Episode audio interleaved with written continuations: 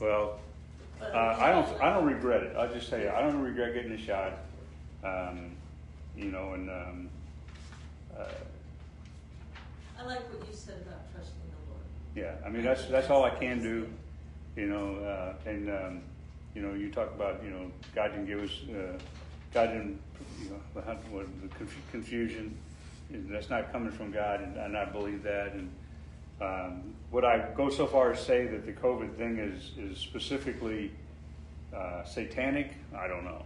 I wouldn't say that necessarily because, um, I, I just don't think that, that, that's not time, it's not time for that yet.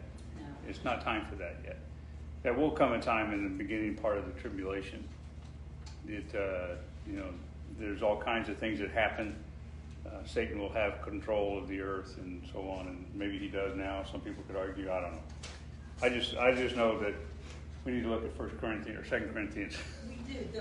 So, uh, so you got your you got your hand out there. Hello for anybody that's watching the video. Um, got your hand out, um, and uh, just want to mention that youth camp is coming up uh, on the on August second. That's the first week of August. So they are um, just be in prayer for that because you know they're facing the same thing. They've had some attrition for the same discussion that we just had. You know, and uh, there's three churches involved, and so um, there's a lot of kids, but then there's a lot of kids that aren't going now, and it's just a time frame when school's starting and everything is going on. That, but just pray that whatever, whatever God allows to happen would be a, a blessed time for those kids and for those those counselors. Um, if you want to help, you want to be a part of it, you talk to Luke. I'm sure Luke would, could use some help. Um, thanks to those, I don't know, uh, um, the church got cleaned Thursday. A couple people came in uh, and um, just knocked it out. So we didn't have to clean this weekend. So praise the Lord for that. I'm thankful. I was pretty tired. Uh, so that got done. Men's breakfast is, um, well, I got 717 on there. I think it should sometime at 8 in August is the next one. You know when that is? You I don't know the date, but it'll be like the third Saturday. Third Saturday. That's what I usually the third Saturday of the month. So I got the wrong date in there, but it is eight thirty. That's the right time. Uh, be in prayer for the Arnies. Um, haven't heard from them in the last couple of weeks. Um, for um, but uh, Gwen is um he is dealing with a lot going on in his in his life and with his he's he he's, he doesn't he doesn't have COVID. So that's but he does have. Um, Julie, you'll have to help me out. Sorry, I wasn't Going- answering somebody's text. Um, aren't. Queens, uh, what is that? What is, uh, what kind of cancer is he? It's in his, ab- it's in his kidney and his abdomen. Kidneys and abdomen. All right, and so they're still monitoring him. They've, dou- they've doubled up on his chemotherapy. He's actually taking two different kinds of chemo medicine orally, uh, and that's affecting him some. So they're working on trying to m- mitigate the uh, the side effects, sores, mouth, and rash on his on his side, different things like that. He's working through that. So was his, did his start in his kidney, has it spread to his abdomen or is it? Well, they, I'm going to say something wrong if I try to answer that question, but I can't say it started from his kidneys and spread to his abdomen or, or vice versa, or if it's two different kinds of care, che- Yeah. chemo or cancer. Cancer, yeah. That's what I, I, I get confused, I, which is easy for me to do right now. Um, Well, they and were so, gonna take his kidney out and then they found. well, they were going to take his kidney out, but then they found that his other- cancer is yes. worse. He's got too many nodules in his in his in his kidney, and then there's some cancer that's attached to his spine or something like that. Is that- No, what did I? That's what I thought of heard. See, that's what I, I, I will, sorry, Gwen, if you're watching, I apologize for misdiagnosing you. Uh, but we do need to pray for, for them no matter what. Whatever he's got, he needs prayer. So please pray. Bud Crust is here again, so you're recovering from your, uh, we're, we're thankful that Bud is here. Um, I texted the whole class. I hope you got it. Uh, I don't know if you guys are on our text list or not, but I wanted to get you guys on there. But uh, uh, Carmen Johnson's mother passed away Friday, Thursday night, this past Thursday, um, and uh, so um, so be in prayer for the family. So the uh, they're not going to have a service. It's going to be an act. There's going to be a visitation at Atkinson's, which I think is Tuesday. Wednesday. It's Wednesday. Okay, so Atkinson's funeral home. There's a visitation, and there'll be a, a only a graveside service, but this graveside service will be in Belton. She'll be buried in Belton. Um, more details come out and get all of that straightened out, we'll make sure that everybody gets that communication. So, uh, her mom had uh, Alzheimer's and um, just uh, she was, I think, I think 94, 89. Uh, I don't remember. She, you know, lived a long time. Uh, so be in prayer for her, and um, I think that's every, all the that I wanted to mention is prayer. And so, um, then we got uh, HBI registrations open for anybody that uh, wants to get involved in those classes. Um, okay, so uh, Breakfast is the twenty-first. I'm sorry. Men's breakfast is the twenty-first. Men's breakfast is the twenty first. Okay.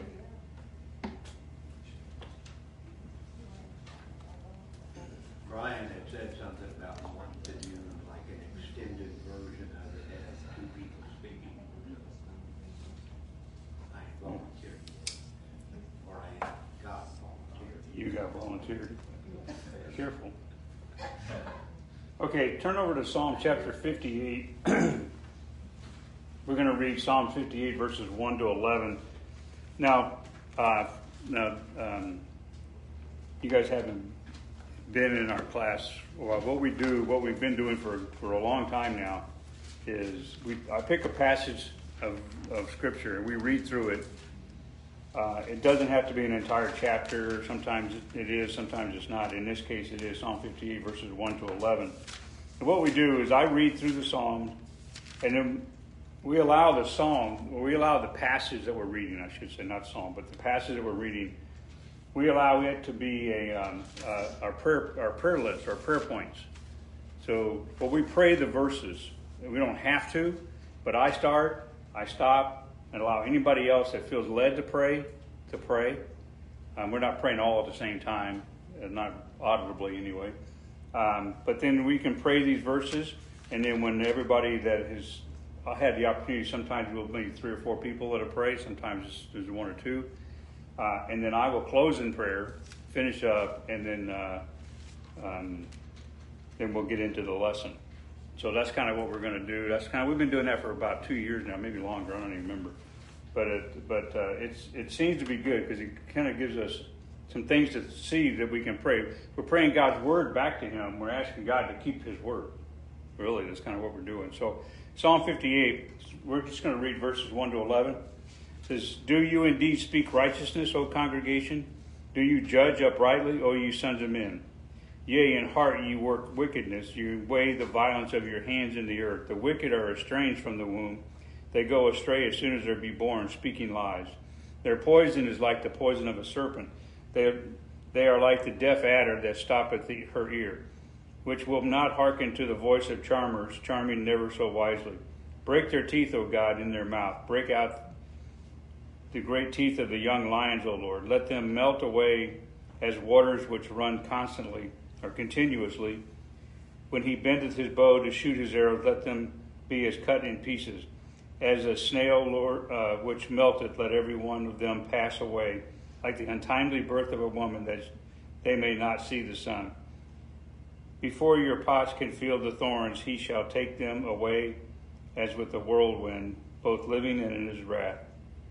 The, the righteous shall rejoice when he seeth the vengeance, he shall, when he seeth the vengeance, he shall, excuse me, wash his feet in the blood of the wicked, so that a man shall say, Verily, there is a reward for the righteous. Verily, he is a God that judges in the earth. Okay, let's pray. Father in heaven, Lord, thank you for today. Thank you for uh, the things that we have men- mentioned in prayer, or to be praying for. Specifically, Lord, we pray for the for uh, Gwen and Betty Arnie, and Lord, we lift up Gwen to you. Lord, we ask that you would uh, uh speak righteousness in in uh, in his care. Lord, that you would continually put the right people in, in care of, of his situation. Lord, that you would take care of them.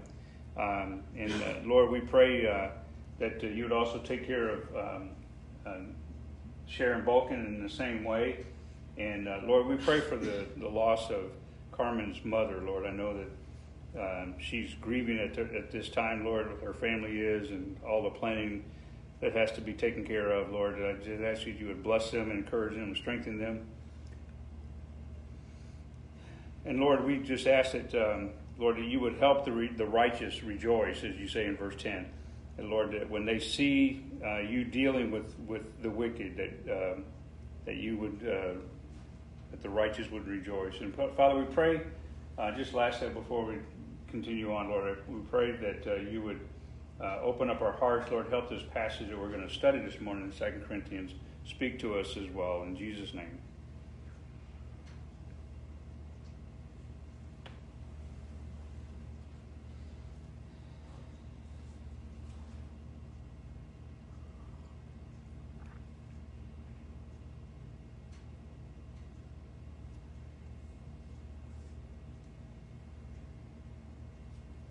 Father, thank you again for the opportunity to pray. And Lord, I know there's many things that every one of us have uh, on our own personal prayer list. Lord, that I just ask, Lord, that you would always um, uh, guide us and direct us in prayer, guide us and direct us, Lord, in the, re- in the answer to prayer.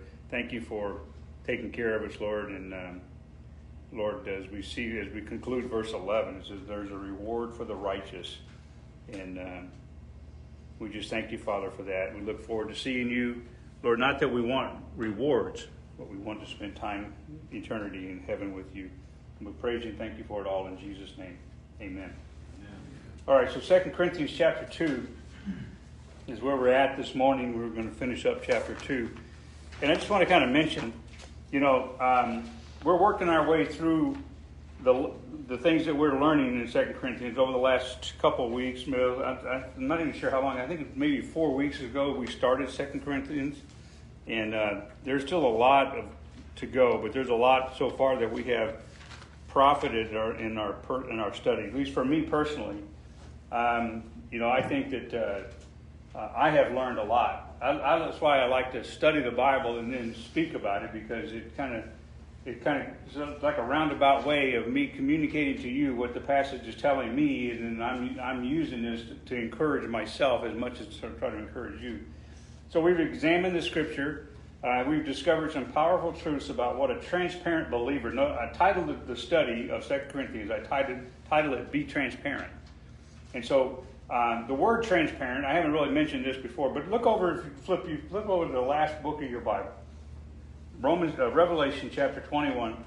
There's there's uh, there's only a couple places in the Bible where the word transparent is even communicated, and that's one time in Revelation chapter 21, verse 21. And it says, Revelation 21, 21 says, the, the 12 gates were 12 pearls. Each several gate was of one pearl, and the street of the city was pure gold, as it was as it were transparent glass. Now that's pure, pure. That's very pure gold. That is pure enough that is you can see through it. That's what the word actually means. We're all familiar with the word transparent. We know basically what it means is to see see clearly, see through something, right? Like a like a piece of glass. Uh, so our life should be, as a believer, should allow the light of Christ to shine through ourselves. That's what we're really talking about. We're learning in what Peter is trying to, or I'm sorry, what Paul is teaching the church at Corinth about being transparent in our life. And that's what this study, that's why I chose this study. And also in Revelation 21, if you back up a couple other verses, uh, there's the concept of, of uh, uh, being clear. In verse 18, it says, Building a wall as it were of jasper, the city with pure gold, like under, unto clear glass. So, so that's the concept of being transparent. Now, why do we want to be able to do to have transparency? Because God, for, at least for Him, He can see us through. Um, you know, in um, in 1 Corinthians, I think it's in verse 1 Corinthians 2 to 12 or 13 um, where Paul talks about that there's a sea of, that there's a frozen glass, a frozen sea between heaven and us right now. He, that's, that, that is transparent. It, you, it can be seen through, not we see through it ourselves, but because when we look at it, Paul says that we look through glass darkly. But what, what Jesus, or God looks through, when he looks at it, he sees us. And he sees us for who we really are. And our life ought to be reflective of that. Um, there's one implication one, in, in 1 Corinthians, Paul writes in 1 Corinthians chapter 4, verse 9. I'm sorry, 1 Corinthians 14, verse 9. This is the implication of being transparent. He says, So likewise ye, except ye utter by the tongue words easy to be understood. That word understood is, is the same word as transparent. How shall it be known what is spoken, for ye speak into, speak into the air? So the implication here is that, that we ought to be able to communicate the truth of God to people who can understand. In fact, I would say the behavior of a Christian needs to be easily understood to all people. The behavior of a Christian ought to be understood by all people. Not just the church people, but even the lost people.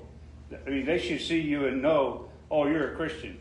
Well, that means something. It used to actually mean something for people that were Christians. Now it's a mockery. It's it people. Oh, you're a Christian. Oh, you're a joke. Whereas before, you're a Christian. Oh, that means something to those people. That, you know, like even even what we would call our founding fathers. You know, like Benjamin Franklin and so on and so on. He really wasn't a believer necessarily, but it meant something. He quoted the Bible. He respected the Word of God. Other leaders did too. Today, not so much. No. You were quick with that. No, not at all. And so there's a there's an issue. We need to be transparent about what it means to be a Christian, so that the world can see Christ. That's what this is really all about. The behavior of Christian needs to be easily understood, and so we saw in verses uh, chapter one through in verse in chapter two, verses one to five last week. Um, but really, we kind of all went back all the way halfway through verse or chapter one, and what we did was we we looked at and we we talked about seven different attitudes that a Christian should have. We covered seven different attitudes that a Christian should have, and um, those attitudes were loyalty, honesty, reliability. And I always have a hard time with this word. Being authentic. That's not right. Authentic. Sorry. Be authentic. Uh, be uh, sensitive. Be pure, and be charitable.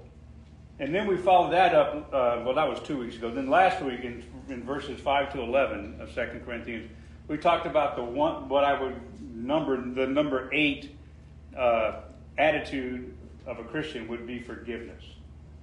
All right, so we covered all of those things, but today we're going to close out chapter two in verses twelve to seventeen. It's really interesting how Paul transitions from what he's been talking about attitudes, forgiveness, and then he transitions into this, these last six verses. Uh, it's a look at really kind of he summarizes the last two lessons that we've talked about about attitudes and about forgiveness and it kind of summarizes all of that in verses 12 to 17 uh, he, and that's going to lead us into chapter 3 next week. What he finishes with chapter 2 he leads into with chapter 3 next week. We won't talk anything about chapter 3 today but i'll explain how it kind of connects as best i can.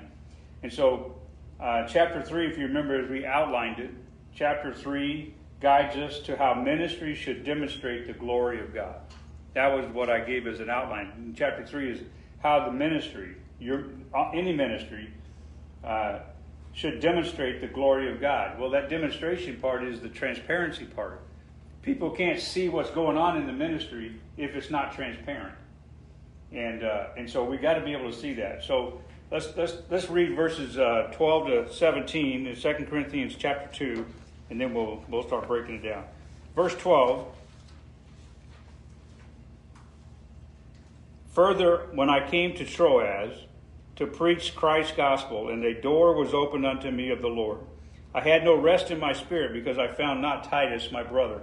But taking my leave of them, I went from thence into Macedonia. Now thanks be unto God, which always causes us to triumph in Christ, and make manifest the Savior of his knowledge by us in every place. I would say that's a transparency statement. He's, he's manifesting the Savior of his knowledge by us in every place. For we are unto God a sweet Savior of Christ in them that are saved and in them that perish. To the one we are a Savior of death unto death, and to the other the Savior of life unto life. And who is sufficient for these things? For we are not as many which corrupt the word of God, but as of sincerity uh, but as of sincerity, but as of God, in the sight of God, speak we in Christ. So he's kind of wrapping some things up here. And so what I want to start with is what I would say Paul's steps to remain in, strong in his faith. we all struggle sometimes. We all struggle with our faith. We all struggle with um, is my faith still real? Is it still valid? Is it still uh, where I want it to be? So, so far, the Lord has really used this, the study of we're looking at in this in this book uh, to encourage my own heart. I hope it's encouraging your heart because what it reminds me of in, in, in this as we're studying so far, it reminds me that the ministry can be rewarding. Being involved in ministry can be very, very rewarding. But at the same time, it's very, very hard. Ministry is both rewarding and hard at the same time. And so we're going to talk more about. That's kind of what we're talking about, but we're going to talk more about that through the rest of this book. The encouragement that I'm talking about here has to do with just how we all, not just pastors, not just missionaries, but how all faithful servants, how do we maintain forward momentum in the face of adversity? How do we keep moving forward in the face of adversity? What, you know, adversity typically is almost like a roadblock, a, a wall. We, we smash ourselves up against this wall, and this adversity will not allow us to move forward. But you have to move forward. You have to keep moving forward. If you don't move forward, you're going to end up stalled. And you don't want to be stalled for God. So, um, so let me just kind of remind you of a chronology, what I would just kind of call a chronology of where we're at with Paul. Um, he first arrived in Corinth back in Acts chapter 18. We're not going to go back and read that. We, we read that a few weeks ago. But in Acts chapter 18, it was when he found himself in Corinth on his second missionary journey. He stayed there for 18 months. He planted the church, he discipled, he preached, he taught, he evangelized the community. He dealt, he dealt for 18 months, he did a lot of things. He was a church planting missionary. That's what Paul did. I think everybody knows that. But he would travel from city to city, town to town, village to village, and plant works. Plant a church, get it started, train up somebody to take over the work, and then he'd move on. But he would continually keep communicating with those churches and encouraging them. And so uh, at the end of his missionary trip, the second one, in Acts chapter 18, I think it's in verse 21. I don't even turn there, but uh, he finished up his second trip. He went back to his home church, back to Antioch. Uh, and, uh, and then, uh, I mean, it's almost like chapter 20, 18, verse 21, and then verse 22, or whatever those 20s are. But anyway, I mean, one verse says he's back, and the next verse says he's left again. And that's when he starts his third missionary journey. We don't know how long he was in Antioch, in between his second journey and his third journey, but he went on his third journey. Um, and then he went to Ephesus. So that's when he spent most of his time in Ephesus. And this is all important because this, this paints a picture. This helps us keep track of what's going on. Because you got to know where Paul's at in his heart and in his mind and in his thinking and in his preaching and his teaching because of what is he is he is dealing with. And so um, he went. He started the church at Ephesus, and he was there for almost two years. That's Acts chapter 19, verse 10. If you want to make a note of that, if you want to turn back later on and study that out. He went to Ephesus. He spent almost two and a half years there. While he was there, he was in constant contact with this church at Corinth. This is what I later on I'll refer to this as being Paul's multitasking. Ministry is a multitasking requirement. You've got to be able to multitask in ministry. If you try not to multitask uh, in ministry, now I'm going to be careful how I say this. I don't I'm not driving you to work, but or driving you towards work. But I do know that your pastor Brian he multitasks all the time. I'm like Brian, you need to slow down. Brian, you are involved in too many. And I'm, I, am thinking this. I don't tell him this. I, I try sometimes to influence him to slow down, to let some things go, let somebody else take care of that. But he is a multitasker because he is always involved in ministry. He's always going. That's where Paul was at. That's what Paul was doing. He was planting a church in Ephesus and he was counseling the church in Corinth at the same time. So that's why we got all these letters that we talked about uh, with with with uh, uh, Paul writing to the church at Corinth. Not only that, but he was constantly in contact in the church, not writing and sending them, but he also sent men. He would send somebody on a mission trip, go check out what's going on in Corinth, make sure they understand what I'm saying in this letter, and so on and so forth. Remind them of what they have been taught. He sent Apollos, he sent Aquila, he sent Titus, he sent Timothy, and he sent Silas. Those are just a few of the names that we know of that he sent back to Corinth. Say, hey, Corinth, you're kind of getting out of line. Hey, Corinth, you, you forgot what Paul taught. Hey, let me show you what Paul said on that mission, on that last message, and so on. That, they went back to try to, con- he's constantly counseling the church at Corinth. He wrote at least four letters after he left Corinth. At the end of his, so, so sometime at the end of his second, his second missionary journey, when he went home, and then he spent all his time in Ephesus and his third time, he wrote four letters. We talked about those four letters before. He wrote what we call the, the um, uh, the, the lost letter, which was the first one, the long letter, which is First Corinthians, the, lam- the lamented letter, the one that he writes, uh, that he kind of takes him to task, and then the, the last letter, which is Second Corinthians, the one we're studying right now. So after writing that, la- that, that lamented letter, he dispatched that letter with Titus. He said, Here, take this letter. This is going to be painful. But take this letter and read it to the church. And tell them what I'm talking about. That's the lamented letter. He sent that letter with Titus to Corinth, and then he had to wait for a return of the response. And so at that point in time, he decided that what he's going to do is he's going to keep going, he's going to keep moving forward in ministry. So not only did was he preaching and teaching at Ephesus and counseling at Corinth, he said, "You know what? I'm going to Troas. I'm going to preach in Troas." And that's what happened in verse 12. Verse 12 says, "Furthermore, when I came to Troas, and I pondered over that and pondered over it for, for I can't remember how long. Uh, but why did he go to Troas? What was what was the necessity for him to go to Troas at this point in time? But that's the, that's what's important here. He he was constantly motivated to move in ministry. Whatever God would allow him to do, he was going to do. So in verses 14 to 17, it seems to, to it seems to point us to what to do to regain encouragement.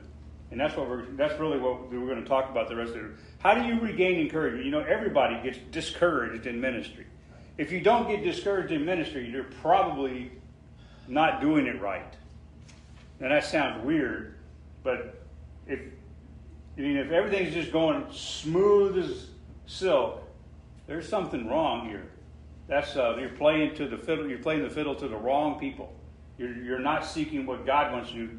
Nobody likes to do what God wants them to do all the time. Some people, they just, they're obstinate and they say, I don't care what God says, I'm doing my own thing. And when you run up against that and you're trying to minister, you're going to have obstacles. And so, okay, so verse 12 and 13 is about overcoming difficulty in ministry. So let's read 13 as well. I had no rest in my spirit because I found not Titus my brother, but taking my leave of them, I went to Macedonia. Okay, so he was in Troas. He's looking for Titus and he's preaching the, the word there. And then he's like, This ain't happening the way I expected it. I'm going to keep on. I'm just going to keep pushing. I'm going to go to Macedonia and minister there. So we'll talk about that. In verse 12, Paul needs to keep moving, so he goes to Troas. And the result of his trip going to Troas was he was balancing. Um, the reason he went is he was trying to balance everything he was doing in Ephesus, and he was trying to manage the sin and the doctrinal disregard at Corinth. But it was wearing him out. He was getting tired. He was getting tired. Uh, now, who can keep up with all that goes on in the church anyway? Think about it. I mean, you might not know everything that goes on. You probably don't know everything that goes on in this church. There's a lot of things that happen in this church, and our pastor has to keep on top of everything. And I know he's got a pastoral team, and we try to help him out, and we do probably just an adequate job of helping him out. But he is he has got his eyes and his heart and his mind and his soul on everything that goes on in his church, whether it's the church, whether it's the families in the church, whether it's the church in the community, whether it's the whatever it is, the entirety of this church weighs heavily on our pastor. And Peter, I'm sorry, Paul, at this time in, in where he's at right now in this chapter, he is he not he doesn't have just one church. He's got this church, uh, the church at Ephesus. He's got the church at Corinth. The church at Ephesus was doing great. They were they were he had to, he had to correct a few things, but they they tracked well.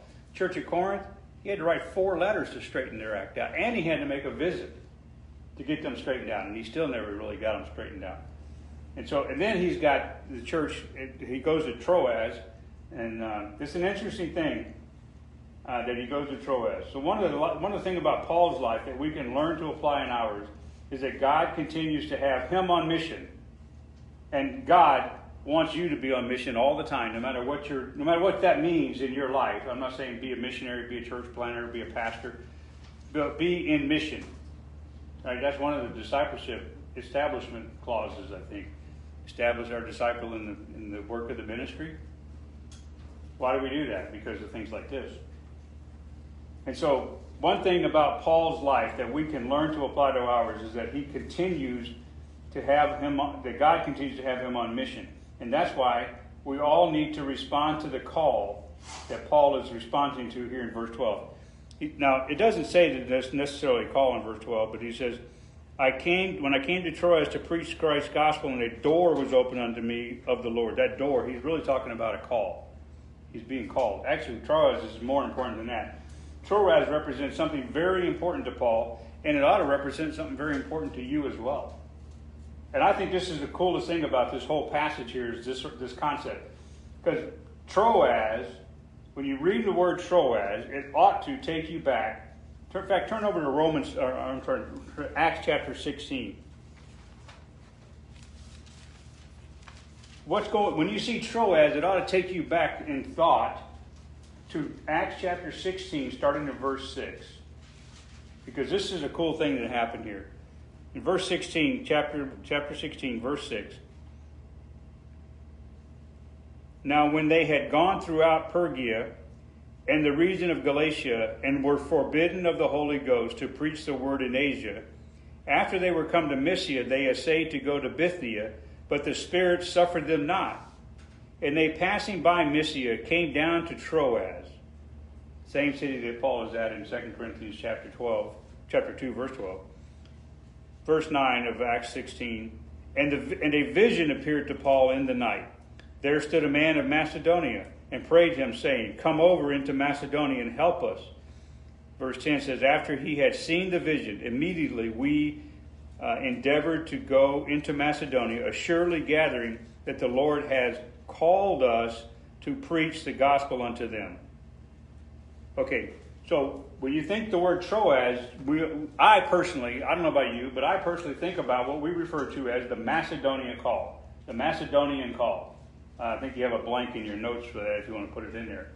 So it should take us back to that concept, that, that call. When Paul received a call uh, through a vision to go to Macedonia, and we know that this was a good answer that he went to Macedonia because twice we already read that the Holy Spirit stopped him from where he was wanting to go. But when he said, okay, we're going to go to Macedonia, Holy Spirit didn't stand in their way. They just went to Macedonia because that's where God wanted them to be. That's the call. That he responded to a call. So this call is actually an invitation to an unsurpassed blessing. When God calls you to serve someplace, He is He is inviting you to an un, uh, unsurpassed blessing. Unfortunately, at the same time, it is also an invitation to some discouragement as well. That's just the ministry. That's two sides of the ministry coin. There's blessing on one side, and sometimes there's distraction and disappointment and struggles on the other side. But Paul understood that. We should all understand it as well. Everybody who serves understands the privilege of serving. I, I think that's true for anybody. Everybody understands that, we, that there's a privilege to serving the living God.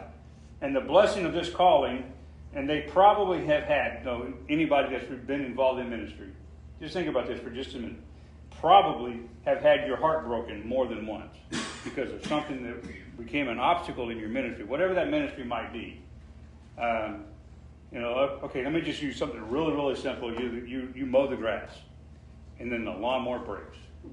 That's disappointing because you, you need to get the work done, right? That's, that's just one thing. Uh, prayer, uh, the, uh, the jail, and won't let you in the jail now. That's disappointing. That's heartbreaking. Why? Because you ministered there. That's heartbreaking. You can't get in there right now. That doesn't mean that you're not going to try to go back whenever they look. As soon as they say you can go, you're there. Okay, that's where we all need to be. Um, so there are those times when we're disheartened and downcast, maybe even getting to the point of giving up the ministry. But the thing about Paul is, Paul never broke and Paul never fled. He always was there. That means for us that what he did gives us great guidance on to keep balance in things. Yes, ministry is going to be t- struggle, and you know if you're if you've been involved, especially at any kind of leadership level in ministry, some people bail. It's just what happens. Some people just quit. They say, "I can't keep doing this anymore." Now, maybe they have a valid reason, you know, like they moved.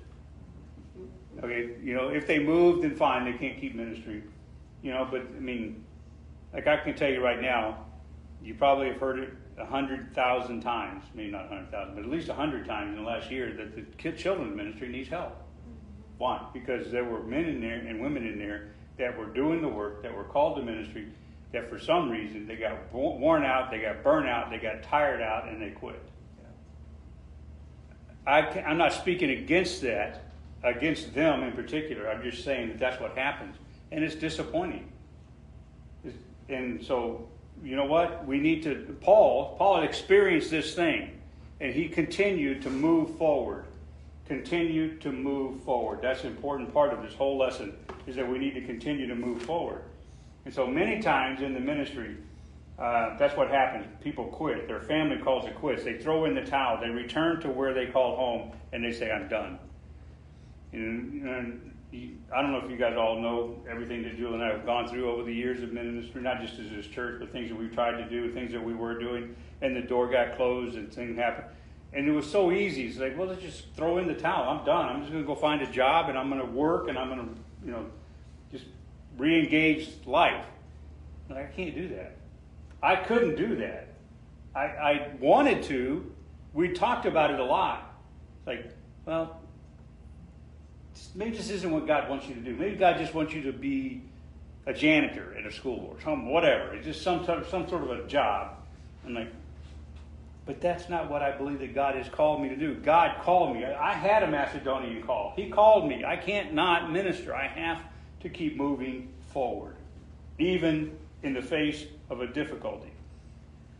So we've detailed the, the heartache that Paul has had all, over the last several weeks, and we're all aware of the suffering that he endured, not just at Corinth, but practically everywhere he went.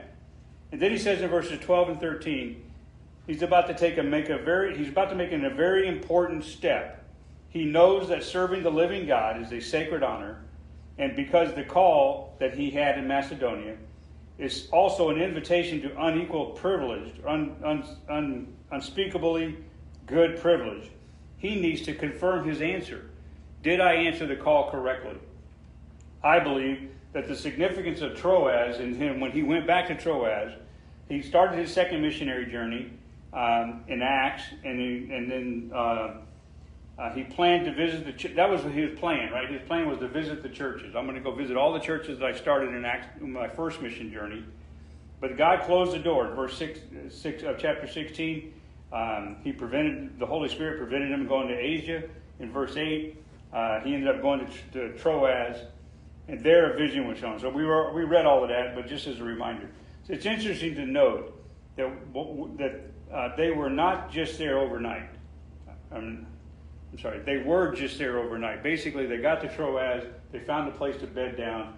He went to sleep, he had the vision, he woke up. Let's go, we're heading to Macedonia. God is confirmed. I mean, it was that quick, okay? This is an important note here, and I'll explain it in a minute. Um, but there was a door open, it says in verse 12, verse 13. Furthermore, when I came to Troas to preach Christ's gospel, a door was opened unto me of the Lord. So Paul has counseled us all on, on doors about recognizing the door and entering through the door and so on.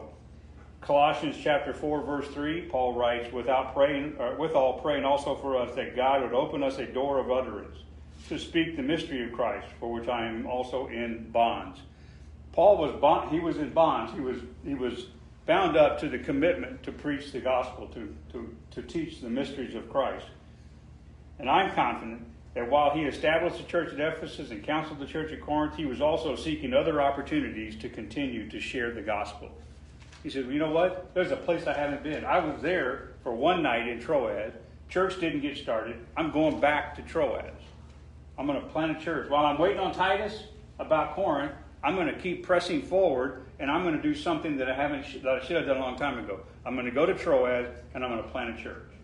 And I think that's what he did. He went he preached to people and I believe a church was established there. Now this is why this idea of preaching, going places and preaching. You know, Brian's taking a team to Boston because a church, a, a group of people felt like Boston would be a great place to have a church, right in the middle of college town. I don't know what's that's the name of the town, but in the suburb, we're all like Harvard and what are all the big colleges in Boston? All those big fancy universities, you know, the ones that cost thousands of dollars a day. That's where they're planting the church. They're trying to reach that that group of people. So they're planting a church there, and that's why Brian wants to go. He wants to go help them. Um, but I want to mention this. We have evangel. We have, have, you guys know about? I wish Jeremy was here today because he could explain it a whole lot better than I could. So we're starting what we would call outreach evangelism teams. You guys heard about those at all? Okay, well let me give you a real brief thing. Basically, you know, I want to start this here in this class too. So if you're in real life class, you're automatically part of the team. So here's the, here's how it works. So this is how it works with the pastors, because all the pastors are on the team as well. So I have a group of people that I am praying that God will allow me to have the influence with the gospel in their life. Most of these people are lost. Uh, they know that I'm a pastor. They know that Julie's a pastor's wife. Uh, I, I see them on average three times a week. This is the place I go to, to exercise, to get my count my, my physical exercise for, for my, my cancer treatment. And so I've been praying that God would give us an opportunity to share the gospel. And I've had snippets of opportunities because my team, the pastors, they pray for the people that I'm ministering to by name. And so what I want to start doing is I want so you all have influence with somebody. Maybe it's family, maybe it's coworkers, maybe it's neighbors, maybe it's I don't know, somebody that you're connected with in some way. So if you've been praying for those people already, I would like for you next week, we'll start this next week, share with the class who you're praying for. We'll, we'll clean off a little bit of extra time in the mo- in, at the beginning of class. Uh, and I'll put them, what I'll do is on our handouts, I'll start putting the names of people you're praying for on the backside so that you guys can pray for, for example, the people that I'm paying for in particular um, is, um, the, well, I'll just, I, I don't want to at this point give you the names, but I will give you the names and I won't record this next week until we're ready to start class. But if you're watching the video, you want to be a part of this, just send me or Julie an email with those names and we'll add those to the list. Uh, but we're going to pray that this, the rest of this year, that God will give us a door of utterance with the people that we're trying to minister to. If, if, if it's your, your family, praise the Lord. If it's, if it's somebody that you just know because of a relationship that you have with whatever, uh, I would use you as an example. The guys that you hang out with showing cars. Okay, so maybe you have a couple of people within that group that you're like, I really want to, I really want to witness this guy. I need to pray for him. So I want to pray for him too. I want to pray for you to have the boldness to find the door for that person. So you just give me that guy's name. We'll be praying for him. So that's what our task as a, as a, as a team is to be praying for those people. If you don't have anybody right now, that's okay. Don't feel bad. We'll pray that God will provide somebody for you to pray about speaking to. That's kind of how we're going to do this. And that's something that we've been doing. Um, I know the pastoral team does it. Uh, I think Pat Lee has a team, and they've actually had some successes already. Uh, um, this kind of falls under under uh, evangelism under Jeremy. That's why I was just saying he was here. But in anyway, I'm, I'm using up all the rest of the class time. But the point is, I want us to start doing this. So be so just think about that, and let's put that together as a team, and we'll all team up on them through prayer. That God would open the door. You have a door of utterance that you can speak to them. Okay. So that's that's the door that Paul's talking. He said, "Hey, there's a door open for me to go back to Troas. I'm going to go to Troas. I'm going to preach the gospel there." And I do believe a church got got established uh, in Troas. Now we don't have a letter to the Troanians or anything like that. I don't know if that's what they were even called. But the point is, is that Paul went to a lot of places and he planted a lot of churches over the three missionary journeys that he went through. He plant, he was in a lot of different places.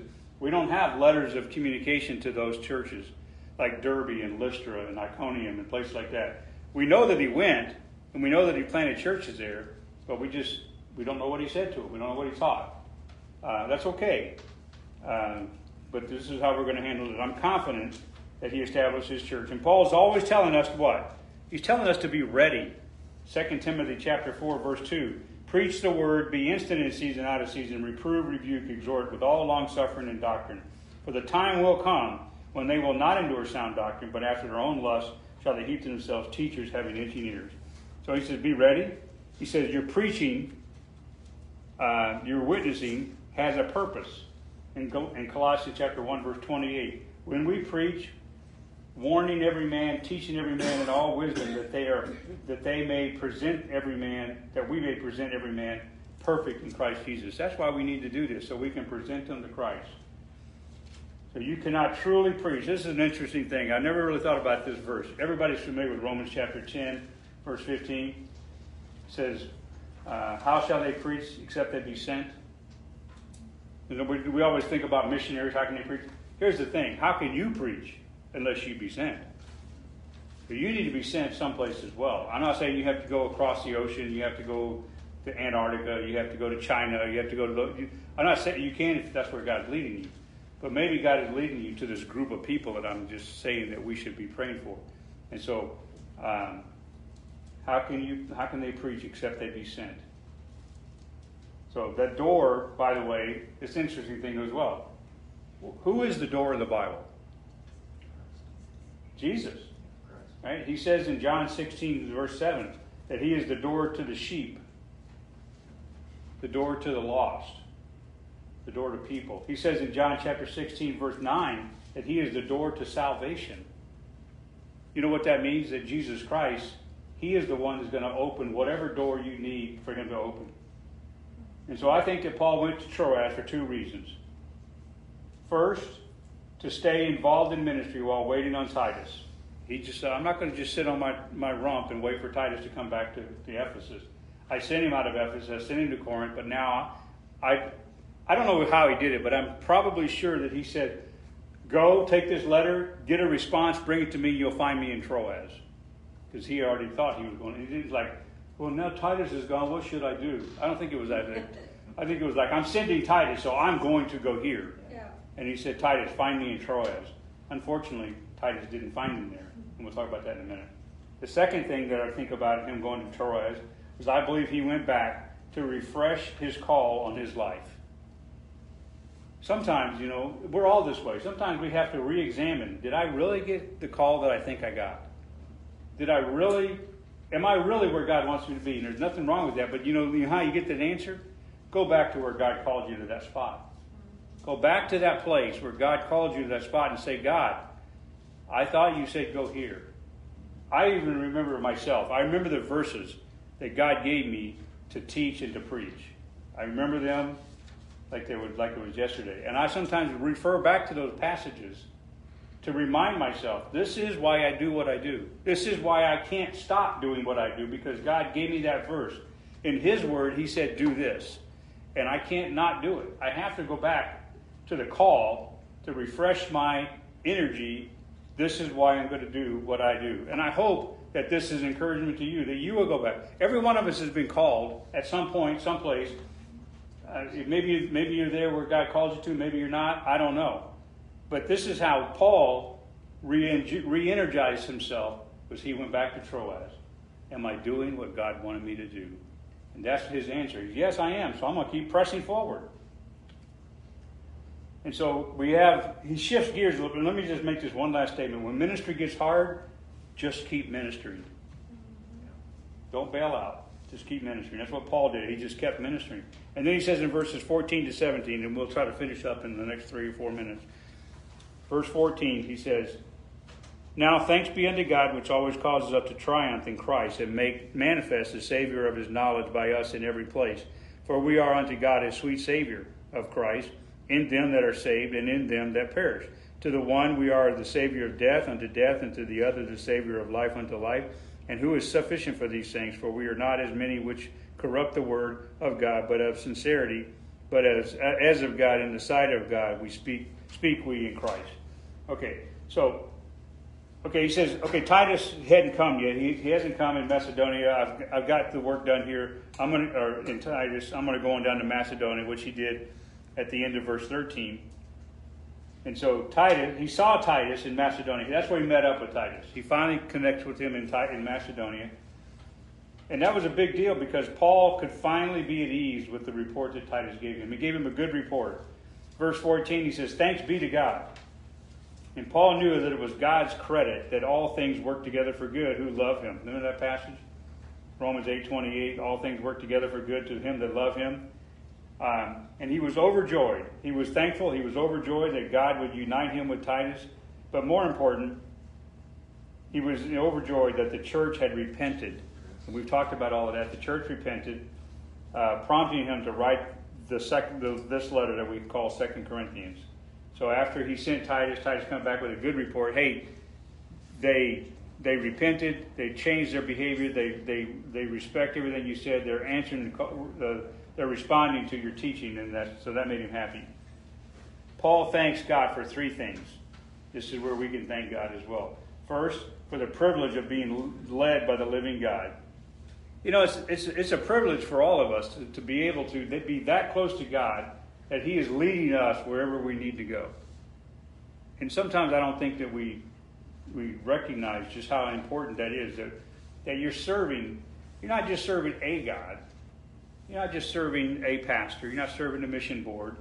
You're serving the living God, the creator God, the, the sustainer of life, the giver of life, the giver of all things, creator. That's who you're serving. That's an awesome thing, and Paul knew that. Secondly, Paul declares that Christ caused us to triumph, which is an interesting word. Because the word triumph, it doesn't just mean victory. It doesn't mean you won, you triumphed over. That's not what it means. It's an interesting word. Triumph actually means to rejoice in victory.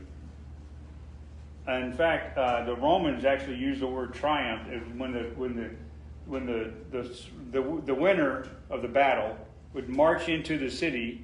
He what would go before him was what we would call the spoils of victory, and they would lead all the spoils of victory. This is the triumphal entry. The, tri- the triumphal entry is a parade of victory. And the one who's going to lead that parade of victory for us is Christ.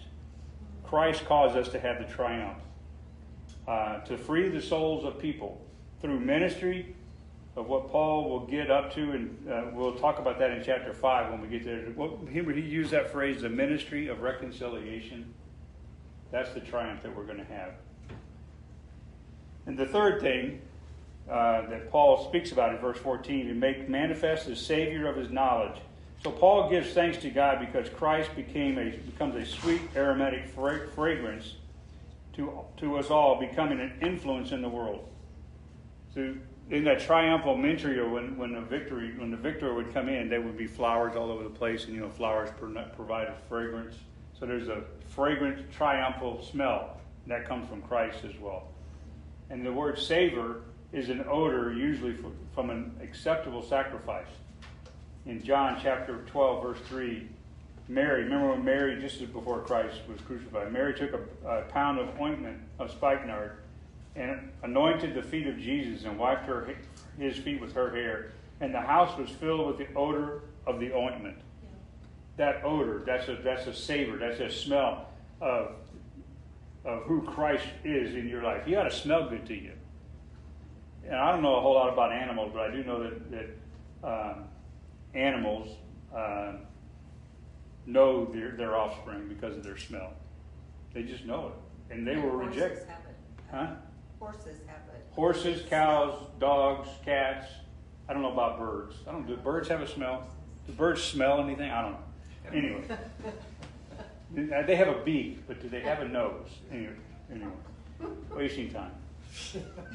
Okay, verses 15 and 16 though. Um, more sweet and sour smells he talks about. Look at, look at the end of verse 14 real quick. Notice that he says, by us in verse 14. Uh, by uh, the savor of his knowledge, by us in every place. So not only is Christ an influence in the world, but we as well should automatically, aromat- aromatically, be a fragrance to the world which smells like Christ. You should smell like Christ. Well, how does Christ smell? He smells aromatic. It is a sweet smell. Christ smells good. And we need to provide the smell to people. They can smell Christ they can follow the, the, smell of it. That's kind of weird thinking about, but but that's what Paul's kind of referring to with this this smell that he's talking about here. Um, now, most likely and unfortunate, this is what happens in the world. This is what happens from Christians in the world. The stench of sin. The stench of sin, such as the man in chapter in 1 Corinthians, the, the one who was in adulterous relationship, he stunk up the church. He stunk up the city. The city thought that what he was doing was worse than anything that the city was doing. That's how bad he smelled, and that's how bad he made the church smell. He got clean, though. Remember what he confessed his sin? That's what Paul talks about in chapter 2. We looked at that forgiveness last week. He, he, he, he, he, uh, he mentioned all of that. He repented and he was cleansed. And notice, it, well, 1 John 1 9, he is faithful and just to forgive us our sins and what? Cleanse us from all unrighteousness. He washes off the stench and he puts on his blood on you. He cleanses you with his blood, and now you smell like Christ. That's what should happen. But you know what we do? We rub off the, the blood and we return back to our own smell. So we not, we got we got to maintain the correct smell. In verse 17, and I'll wrap it up with this. Uh, we had a couple of comments at the end, but let me wrap up verse 17. We must speak Christ, for as we are not as many which corrupt the word of God, but as our sincerity, but as of God in the sight of God, we speak in speak we in Christ. So one of the very reasons that we adhere to the King James Bible is because of the corruption of doctrine found in other Bibles. Other Bibles stink. I mean, when you put them in this context, anyway.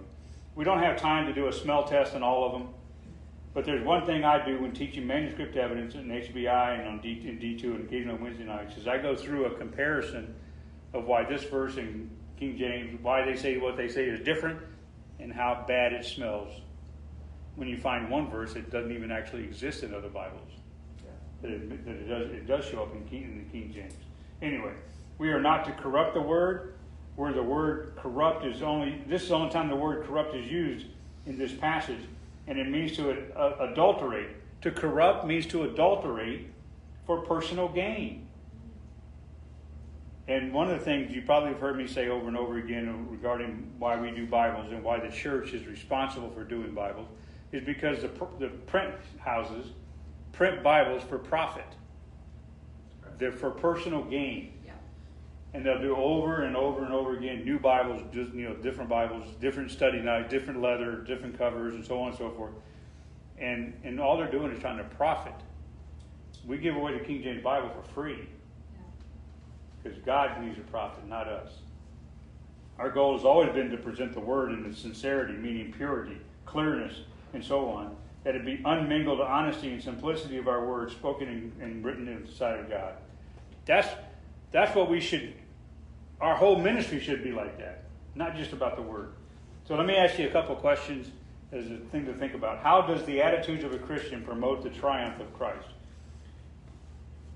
Where we are daily, where we're daily found, right, in, in, in, in the places that we're at. Where are you at in, life every week? What are you doing? Who are you in, hanging around with that you should be able to promote the triumph of Christ? Does our attitudes come across as a sweet smell unto God, or do we smell like death unto death? I hope not. Paul's attitude toward the church matched the list of attitudes that we found that we've discussed. So we should incorporate those attitudes in our life daily. And then the last thing I'll just make a point of this. What call are you answering right now? Where is your Troas? Everybody has a Troas. If they if you don't have a Troas, then that's this prayer. Uh, where do I find my Troas? Now, what I mean by that is where do you, where can you go back and say, this is where God called me to do this? Not that you have to go serve in Troas, but where were you? I remember when God called me uh, to serve as a missionary.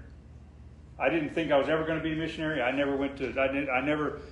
Uh, you know, some people like I'm five years old. I surrendered to the mission field. I, I don't know how that happens, but praise the Lord. It didn't happen to me. But I remember when I surrendered to God to go to the mission field.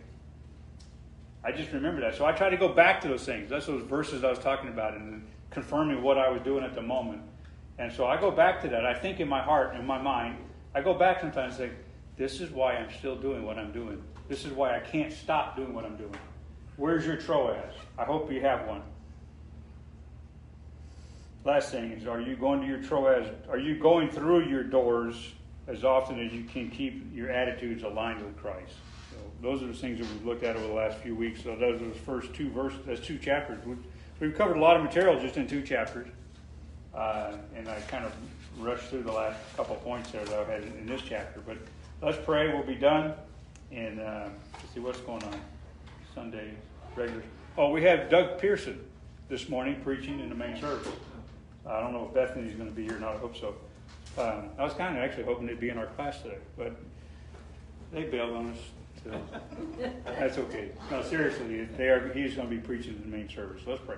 Father in heaven, Lord, thank you for your Son Jesus Christ. Thank you for the the uh, passage from uh, Second Corinthians, Lord, that Paul wrote that gave us much encouragement and to think about the things that uh, uh, that uh, apply in his life that are parallel in our own life. We ask, Father, for your guidance, for your direction, for your wisdom. Help us to be the person you want us to be in every aspect of our life. In Jesus' name we pray. Amen.